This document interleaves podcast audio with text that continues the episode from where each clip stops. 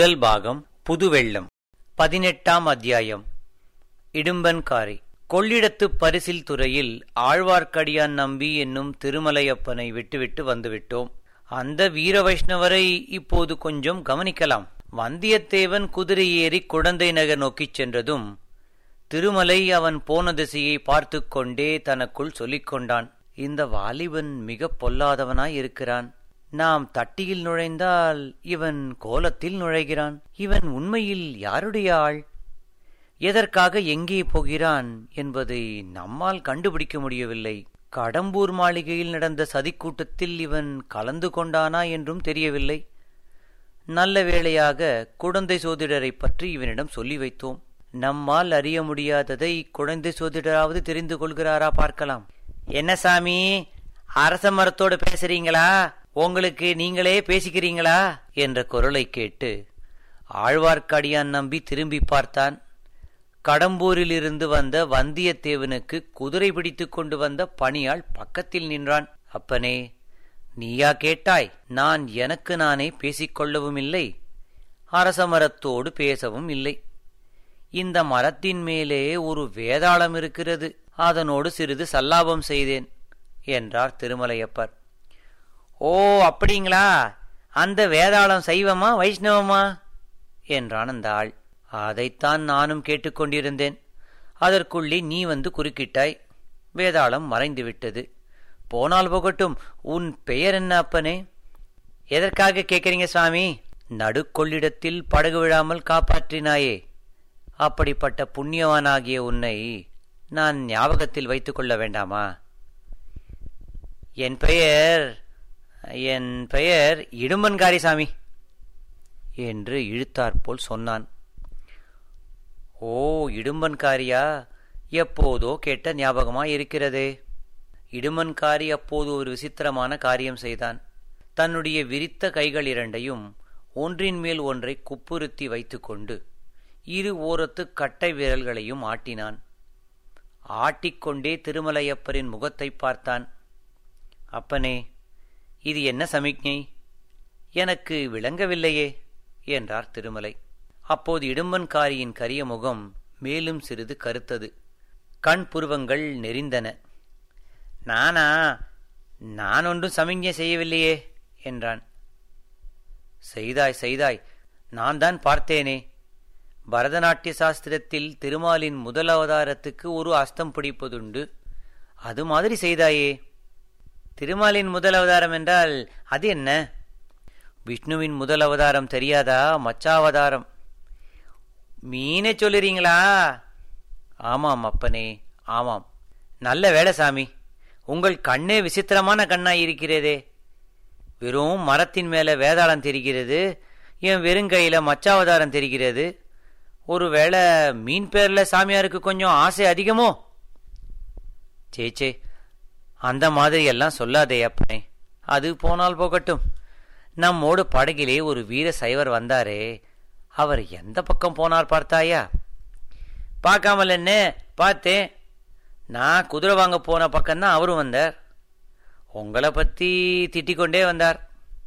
என்னவென்று என்னை திட்டினார்? உங்களை மறுபடியும் அந்த வீரசைவர் பார்த்தா உங்களை முன்குடுமையை சிரைச்சு தலையை மொட்டை அடிச்சு ஓஹோ அந்த வேலை கூட அவருக்கு தெரியுமா? உங்கள் திருமேனில் உள்ள நாமத்தை எல்லாம் அழித்துவிட்டு திருநீரை பூசிவிடுவாராம். அப்படியானால் அவரை கட்டாயம் நான் பார்த்தேயாக வேண்டும். அவருக்கு எந்த ஊர் என்று உனக்கு தெரியுமா? அவருக்கு புள்ளிருக்கும் வேலூர் என்று அவரே சொன்னாருங்க. அந்த வீரசைவரை போய் பார்த்துவிட்டுத்தான் மறு காரியம். அப்பனே நீ எங்கே போகப் போகிறாய்? ஒருவேளை நீயும் அந்த வழி வரப்போகிறாயோ? இல்லை இல்லை. நான் எதற்காக அங்கே வருகிறேன்? திரும்பி கொள்ளிடத்தை தாண்டி கடம்பூருக்குத்தான் போறேன். இல்லாவிட்டால் எஜமானர் என் கண்ணை பிடிங்கி விட மாட்டாரா? அப்படியானால் உடனே திரும்பு. அதோ படகு புறப்படப் போகிறது. இடும்பன்காரி திரும்பி பார்த்தபோது ஆழ்வார்க்கடியான் கூறியது உண்மை என்று தெரிந்தது. படகு புறப்படும் தருவாயில் இருந்தது. சரி சாமியாரே நான் போகிறேன். என்று சொல்லிவிட்டு படகுத்துறையை நோக்கி விரைந்து சென்றான் இடும்பன்காரி. பாதி வழியில் ஒரு தடவை திரும்பி பார்த்தான். அதற்குள் ஆழ்வார்க்கடியான் ஒரு விந்தையான காரியம் செய்திருந்தான். மளமளவென்று அந்த அரசமரத்தின் மீது பாய்ந்து ஏறி கிளைகள் அடர்ந்திருக்கும் இடத்துக்கு போய்விட்டான். ஆகையால் இடும்பன்காரியின் கண்ணோட்டத்தில் அவன் விழவில்லை. இடுமன்காரி நதியின் பரிசில் துறையை அடைந்தான். படகோட்டிகளில் ஒருவன் அக்கறைக்கு வருகிறாயா அப்பா? என்று கேட்டான். இல்லை. அடுத்த படகில் வரப்போகிறேன். நீ போ என்றான் இடும்பன்காரி. அடே இவ்வளவுதானா? நீ வருகிற வேகத்தை பார்த்துவிட்டு படகை நிறுத்தினேன் என்று சொல்லி ஓடக்காரன் கோல் போட்டு ஓடத்தை நதியில் செலுத்தினான். இதற்குள் அரசமரத்தின் நடுமத்தி வரையில் ஏறி நன்றாக மறைந்து உட்கார்ந்து கொண்டே திருமலை இதற்குள் இதற்குள் அரசமரத்தின் நடுமத்தி வரையில் ஏறி நன்றாக மறைந்து உட்கார்ந்து கொண்டே திருமலை ஓஹோ நான் நினைத்தது சரியாக போயிற்று. இவன் படகில் ஏறவில்லை. திரும்பித்தான் வரப்போகிறான். வந்த பிறகு எந்த பக்கம் போகிறான் என்று பார்க்க வேண்டும். இவனுடைய கைகள் மச்சஹஸ்த முத்திரை காட்டியதை நான் நன்றாக பார்த்தேன். அதன் பொருள் என்ன? மீன் மீன் மீன் சின்னம் எதை குறிக்கிறது? ஆ மீன் பாண்டியனுடைய கொடியில் பொறித்ததல்லவா? ஒருவேளை ஆஹாஹா அப்படியும் இருக்குமோ? பார்க்கலாம். சிறிது பொறுமையுடனே இருந்து பார்க்கலாம். பொறுத்தவர் பூமியாழ்வார் பொங்கியவர் காடாழ்வார் ஆனால் இந்த காலத்தில் பூமி ஆழ்வதைக் காட்டிலும் காடு ஆழ்வதே மேலானது என்று தோன்றுகிறது. ஆனாலும் பொறுத்து பார்க்கலாம். இவ்விதம் அரசமரத்தில் இருந்த அருவமான வேதாளத்தினிடம் திருமலை சொல்லிக் கொண்டிருந்தான். விரைவில் அவன் எதிர்பார்த்தபடியே நடந்தது. படகு இடும்பன்காரியை ஏற்றிக் கொள்ளாமலே சென்றது. இடும்பன்காரி நதிக்கரையில் இருந்தபடி அரசமரத்தடியை உற்று உற்று பார்த்தான். பிறகு நாலா திசைகளிலும் துளாவி பார்த்தான். ஆழ்வார்க்கடியான் எங்குமில்லை என்பதை நன்கு தெரிந்து கொண்டு திரும்பி அதே அரசமரத்தடிக்கு வந்து சேர்ந்தான்.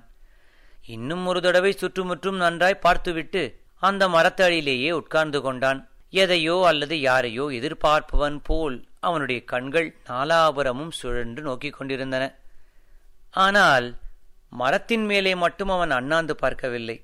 பார்த்திருந்தாலும் திருமலை நன்றாக தம் திருமேனியை மறைத்துக் கொண்டிருந்தபடியால் மரத்தின் மேல் அவர் உட்கார்ந்திருப்பது இடுமன்காரிக்கு தெரிந்திராது. சுமார் ஒரு நாழிகை நேரம் இவ்விதம் சென்றது. திருமலைக்கு கால்கள் மரத்து போகத் தொடங்கின. இனி வெகு நேரம் மரத்தின் மேல் இருக்க முடியாதென்று தோன்றியது. இடும்பனோ மரத்தடியிலிருந்து எழுந்திருக்கும் வழியாக தோன்றவில்லை. தப்பித்துப் போவது எப்படி? எவ்வளவு ஜாக்கிரதையாக மரத்தின் மறுபக்கத்தில் இறங்கினாலும் ஏதாவது சத்தம் கேளாமல் இராது. கேட்டால் இடுமன்காரி உடனே பார்த்து விடுவான். அவனோ இடுப்பில் ஒரு கூரிய கொடுவாளை செருகிக் கொண்டிருந்தான். அதை தன் பேரில் அவன் பிரயோகிக்க மாட்டான் என்பது என்ன நிச்சயம்? வேறு என்னதான் செய்வது? பேய் பிசாசைப் போல் பயங்கரமாக சத்தமிட்டுக் கொண்டு இடுமனின் மேலேயே குதிக்கலாமா? குதித்தால் தன்னை வேதாளம் என்று நினைத்துக்கொண்டு அவன் பயத்தினால் மூர்ச்சையடைந்து விழலாம் அல்லவா? அல்லது தப்பியோட பார்க்கலாம் அல்லவா? அச்சமயம் தானும் தப்பி ஓடிவிடலாம் இவ்விதம் திருமலை எண்ணிய சமயத்தில் அவனுடைய சோதனை முடிவடையும் எனத் தோன்றியது. ஒரு ஆள் தென்மேற்கிலிருந்து அதாவது குடந்தை சாலை வழியாக வந்து கொண்டிருந்தான். அவனுக்காகத்தான் இடும்பன்காரி இத்தனை நேரமாய் காத்திருக்கிறான் என்று திருமலையின் உள்ளுணர்ச்சி கூறியது. புது ஆள் வந்ததை பார்த்ததும் அரசமரத்தடியில் உட்கார்ந்திருந்த இடும்பன் எழுந்து நின்றான். வந்தவன் முன்னால் இடும்பன் செய்த சமிஞ்ஞையை செய்தான். அதாவது ஒரு விரித்த புறங்கையின் மேல் இன்னொரு விரித்த கையை வைத்து இரண்டு கட்டை விரல்களை ஆட்டி மச்சஹஸ்தம் பிடித்து காட்டினான். அதை பார்த்த இடும்பனும் அதே மாதிரி செய்து காட்டினான். உன் பெயர் என்ன? என்று வந்தவன் கேட்டான். என் பெயர் இடும்பன்காரி. உன் பெயர்? சோமன் சாம்பவன். உன்னைத்தான் எதிர்பார்த்து கொண்டிருந்தேன். நானும் உன்னை தேடிக்கொண்டுதான் வந்தேன். நாம் எந்த திசையில் போக வேண்டும்? மேற்கு திசையில்தான். எவ்விடத்துக்கு? பகைவனின் பள்ளிப்படைக்கு. திருப்புறம்பயம் அருகில்? இறைந்து பேசாதே. யார் காதிலாவது விழப்போகிறது? என்று சொல்லி சோமன் சாம்பவன் நாலா பக்கமும் பார்த்தான். இங்கே ஒருவரும் இல்லை. முன்னாலேயே நான் பார்த்துவிட்டேன். பக்கத்தில் எங்கும் ஒளிந்திருக்கவும் இடமில்லையே. கிடையவே கிடையாது. அப்படியானால் புறப்படு. எனக்கு அவ்வளவு நன்றாக வழி தெரியாது. நீ முன்னால் போ. நான் சற்று பின்னால் வருகிறேன். வழி நல்ல வழி அல்ல. காடும் இடம் முள்ளும் கல்லுமாயிருக்கும். ஜாகிரதையாக பார்த்து நடந்து வர வேண்டும். சரி சரி. நீ புறப்பட்டு போ.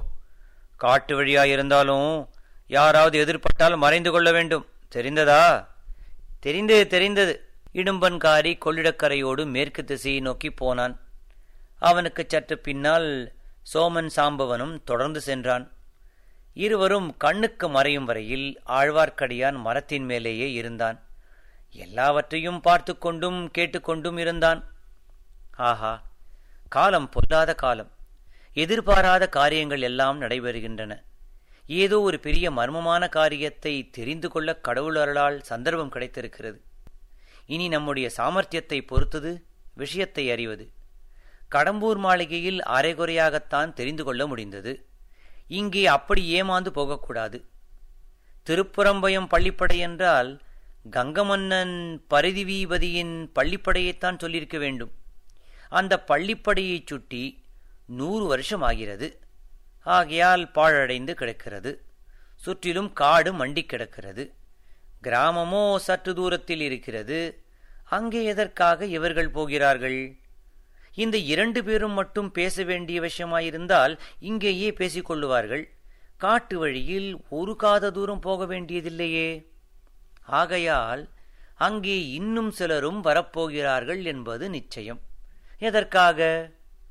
பரதிவீபதியின் பள்ளிப்படையை பகைவனின் பள்ளிப்படை என்று இவர்களில் ஒருவன் சொல்வானேன்?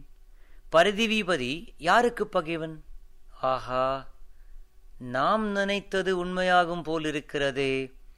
எதற்கும் பார்த்து தெரிந்து கொள்ளலாம். இவர்கள் கொள்ளிடக்கரையோடு போகிறார்கள். நாம் மண்ணிக்கரையோடு போகலாம்.